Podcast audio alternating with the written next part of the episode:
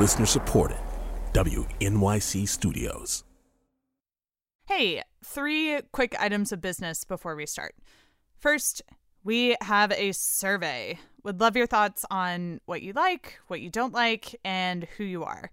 You can fill that out at sciencefriday.com slash feedback for us. Second, I want to disclose that my partner's aunt works for the American Chestnut Foundation. You'll hear about the foundation a little later. And finally, we're going to have a little announcement at the end of the show.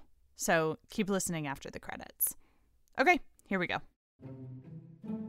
On a summer day in 1904, a forester named Herman Merkel was strolling the grounds at the Bronx Zoo when he noticed something strange. He noticed that the leaves on one of the trees were wilted. Reporter Shahla Farzan with me to tell this story. When Herman looked closer, he saw that around the base of some of the branches, there was this ring of dry bark, which soon became covered in tiny orange specks. Whatever it was, it was spreading through the zoo grounds and fast, and it always attacked just one type of tree the American chestnut. By the following summer, the orange specks had reached so many trees that Herman decided to ask for help. He sent off some of the sick branches to the U.S. Department of Agriculture in Washington. And after examining the specimens, their fungus expert clearly saw cause for concern. She recommended the zoo get on it, stat, cut off the infected branches, and burn them. By the time they were done, the zoo had pruned more than 400 trees. They then sprayed the trees with hundreds of gallons of fungicide. Herman later wrote that some of the trees were so heavily infected that after cutting away all the diseased branches, there was nothing but a bare trunk left. They'd have to wait until the next growing season to see if this actually worked.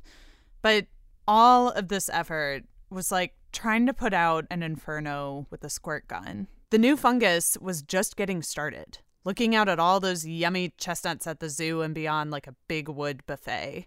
Over the next few years, the fungus spread throughout the borough, beyond the city, in every direction. And in the span of a single generation, it would wipe out billions of trees, completely reshaping the forests of the eastern US. So that today, most people don't even know what an American chestnut looks like. But now, some people are trying to bring it back. Soon. Likely within the next couple years.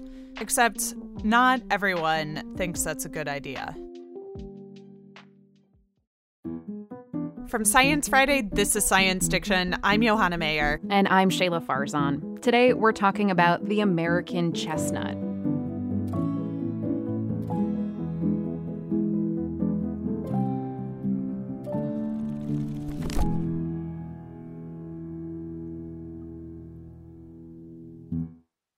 If you've ever seen an American chestnut, and you probably haven't, you should know that they were enormous.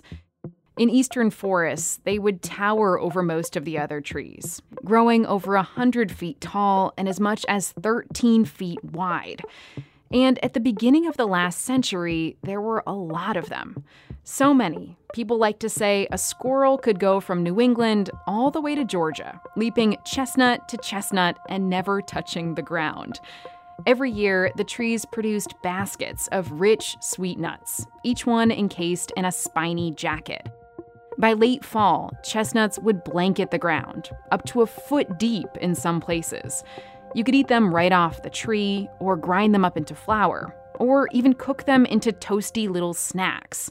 And people just adored these trees. I've heard people talk about it being, you know, the people's tree, our tree. Susan Freinkel is the author of American Chestnut The Life, Death, and Rebirth of a Perfect Tree.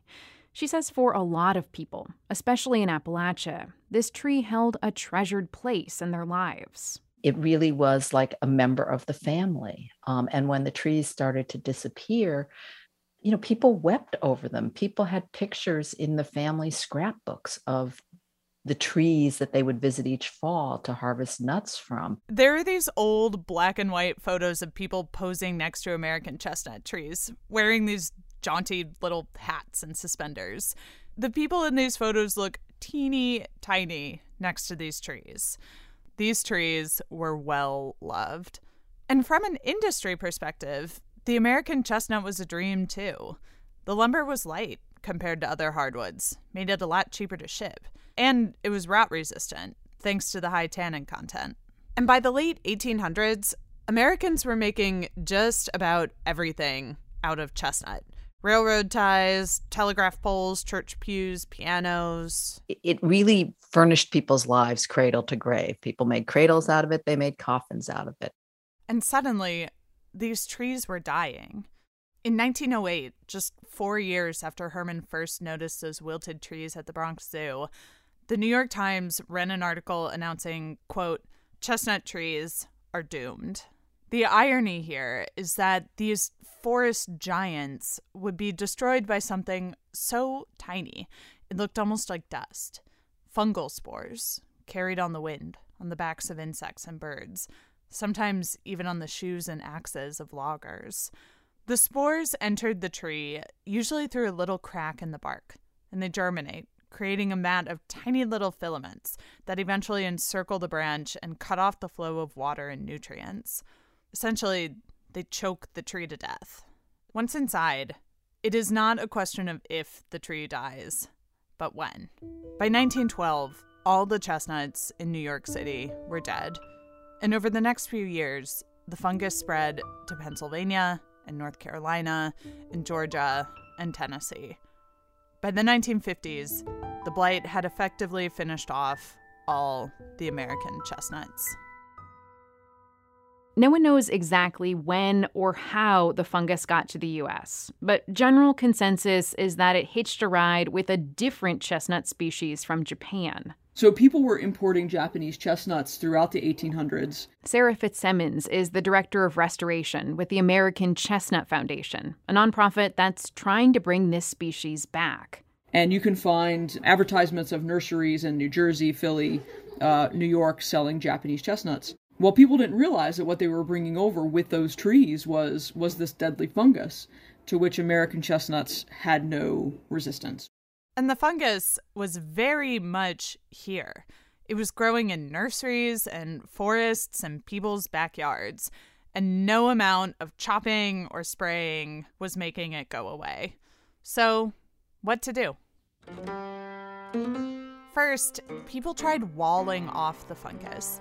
New York and New Jersey's chestnuts were clearly goners. And in Pennsylvania, the whole eastern part of the state, east of the Susquehanna River, was a lost cause. But west of the river was looking pretty good. So they came up with a plan to cut down vast swaths of trees, create a kind of fire break. Except by the time they finished game planning, the fungus had already jumped the river. Strike one. Another option don't stop the fungus, fix the tree. The American chestnut was basically helpless in the face of the blight, but the Chinese chestnut, it's resistant. So, what if you combined the two? It's called back crossing, creating a hybrid, then breeding that hybrid again and again with a target species. The idea is to make a tree that's just like an American chestnut, but still has some Chinese chestnut genes that make it resistant to the blight. The problem with that plan chestnut trees take years to reach maturity. And plant breeding is really slow when you're working on that kind of timeline. It just wasn't sustainable. Strike two. Then there was the nuclear option. There was irradiation experiments. That was one of my favorite. It started in the 50s, back when nuclear radiation was on everyone's mind. The idea was that if you irradiated enough chestnut seeds, you'll induce a bunch of mutations. Much like, you know, a thousand monkeys and a thousand typewriters. Um, you know, maybe we'll get a mutation that causes resistant in American chestnuts. Alas, none of the monkeys hit the typewriters. Strike three. Eventually, a team at the State University of New York landed on a new strategy genetic engineering. It gave them a lot more control than traditional plant breeding. Instead of slowly working toward a lucky genetic combination, they could choose specific genes from other species and put them directly into the chestnut genome, creating a transgenic species. And in time, the SUNY scientists found just the fungus fighting gene they needed in wheat. When they put that wheat gene in American chestnuts, the seedlings could ward off the fungus, as well as Chinese chestnuts. The team published that work almost a decade ago, back in 2013, but now they're facing a new kind of hurdle. The previous ones were primarily scientific, and, and the current one is more political and, and social that we're now facing in, in getting these out into the forest. The first hurdle bureaucracy. There are three different federal agencies involved in this process. The U.S. Department of Agriculture is involved in approving genetically modified plants. The Environmental Protection Agency is studying the chestnut's possible environmental impact and the Food and Drug Administration is in charge of reviewing the food safety of transgenic nuts. There's been a long process of review and public comment, and these agencies probably won't release their decisions before 2023 at the earliest. So, more than a century after that strange orange fungus was spotted in the Bronx, after billions of trees died along with most of the people who even remember them. The American chestnut might be coming back. Except some people are wondering is this even a good idea? It's sort of like, what's the rush? Why the push? Let's make sure we're acting in, in the tree's best interest. Neil Patterson Jr. works at the Center for Native Peoples and the Environment at SUNY and is a member of the Tuscarora Nation. The Tuscarora are part of a group of six nations known as the Haudenosaunee Confederacy. Neil says the American chestnut once played an important role in their lives. The Haudenosaunee peoples extracted oil from the nuts or ground them up to make flour. The leaves were used for medicinal purposes, and the wood became the backbone of their longhouses. One of the arguments for restoring the American chestnut has been this idea that indigenous peoples could reintegrate it into their traditions. But Neil says he's morally opposed to planting transgenic chestnuts in the wild. He's worried they could affect the forest ecosystem in unexpected ways. You know, we have adopted all kinds of technologies as, as indigenous people, as Haudenosaunee people we are most fearful and, and reticent about the technologies that are harmful to the things we love, to people, our relatives, our families, and, and to the earth, our relatives in the waters and in the woods. And so that's the ultimate question, right? Is this a, is this a harmful technology?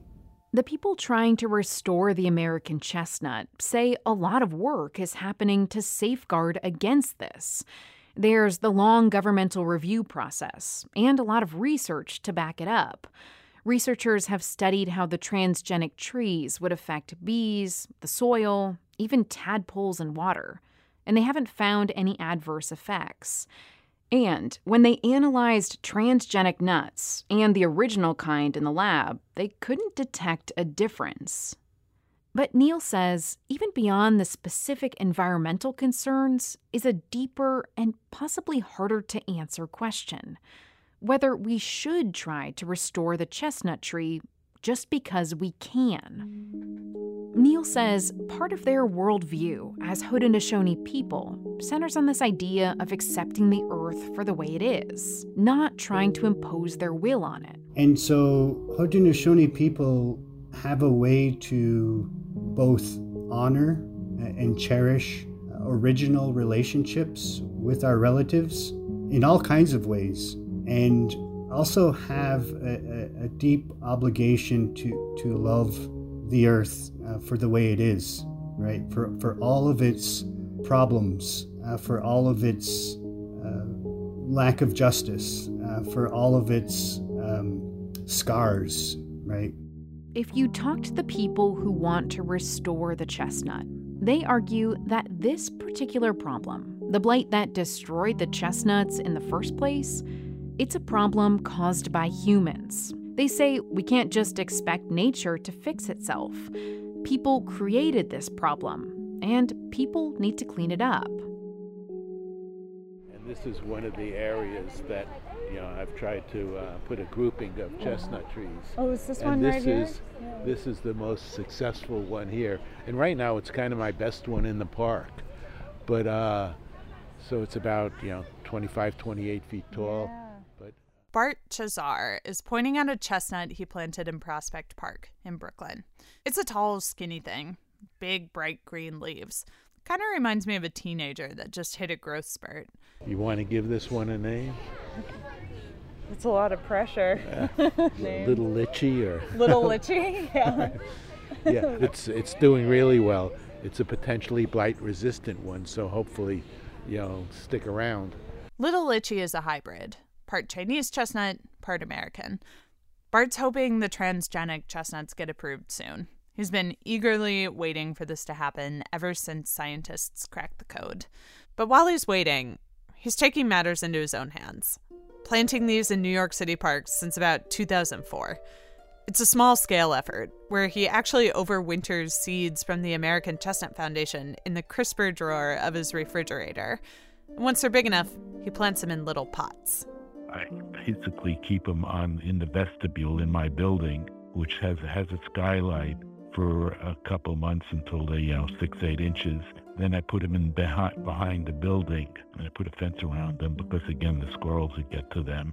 Bart now has eight different spots in Prospect Park where he plants saplings. He estimates that he loses about half of them. And it's not always the blight that gets him. Sometimes a tree branch falls on one, or a squirrel gets to it. He remembers one in particular, a tree he named Gumby. Ultimately, it wasn't the blight that got it. It was an intense rainstorm, and it just blew over. And the park notified me that the tree had been knocked over. And by the time I got there the next day, the wood chipper was there, and you know all that was left was its stump. Yeah, I've, I've tried not to, you know, get too emotionally tied into it, but it was sad to lose Gumby. It's an uphill battle for Bart's hybrid chestnuts, and it's not clear if or when the government will approve the transgenic kind. But while all this is happening, in the background, another kind of chestnut is furiously trying to stake its claim in the forest the original American chestnut. See, the American chestnut isn't dead, dead, so much as it is mostly dead. In fact, millions of these trees are still out there in eastern forests. You can walk right past one without even noticing it because they usually don't look all that impressive. You see, the fungus, it doesn't kill the roots of the trees, just the branches. That means the chestnuts can keep on sending up shoots, growing into teenager trees before eventually the fungus kills them again. It's almost like they're stuck in chestnut puberty. So, the original American chestnuts are out there, trying their best. But eventually, the blight will squeeze them out. It's inevitable. As for the transgenic trees, even if they do get approved, it's playing the ultra long game. The American Chestnut Foundation estimates that to bring back these trees, we would have to plant 2.5 million seedlings every year for 200 years to get back 5% of the native range coverage. 5%. It's a project for our grandchildren's grandchildren. So, in the meantime, we wait. In October, Neil Patterson and about a dozen other indigenous people went to pick chestnuts in a small town in upstate New York. The trees were planted about 20 years ago by volunteers from the American Chestnut Foundation. They're not hybrids, not transgenic trees, they're the original. And even though they're struggling with the blight, some trees were just big enough to actually produce nuts. For most of those on the outing that October day, it was their first time picking chestnuts, feeling the spiny burrs prick their fingers. Neil says it felt like a reunion with a relative you haven't seen in a long time, almost like the trees had been waiting for them. And, and then it sort of hit me at, some point to think about this as perhaps the last time Haudenosaunee people will um, gather what we can say for, for, for fairly certain is our, our non-transgenic American chestnut. Neil says over the years, some of the history of this tree has been lost. The blight arrived at a time when indigenous children were being sent to boarding schools, told not to speak their native languages. He says some nations don't even have a word in their language for chestnut anymore. Others, like the Tuscarora, are rediscovering it. In my own language, um, Jitgas. Uh, Jitgas is how we say chestnut uh, in Tuscarora. So I've been making it a habit to, when I see a chestnut, call it its real name, um, the name that it was uh, meant to hear, Jitgas. Now, he says, they're starting to think about what to call this new transgenic chestnut, trying to figure out where it fits in.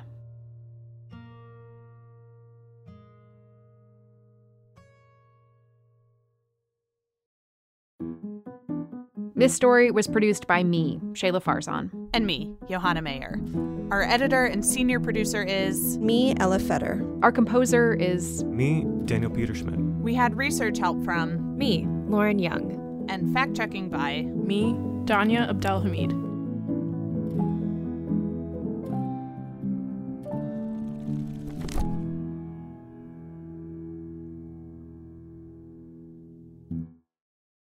All right, and now for that announcement that we mentioned at the beginning.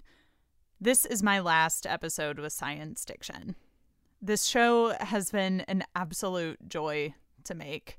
Thank you for listening, for writing emails, for leaving voicemails, for suggesting words for episodes. Thank you especially to all the people who got in touch after our piece on Vocal Fry and told me that you like my voice. I read every single note and listen to every single voicemail. The show's going to take a little winter break, but there will be more science diction in the new year. There will be more announcements soon.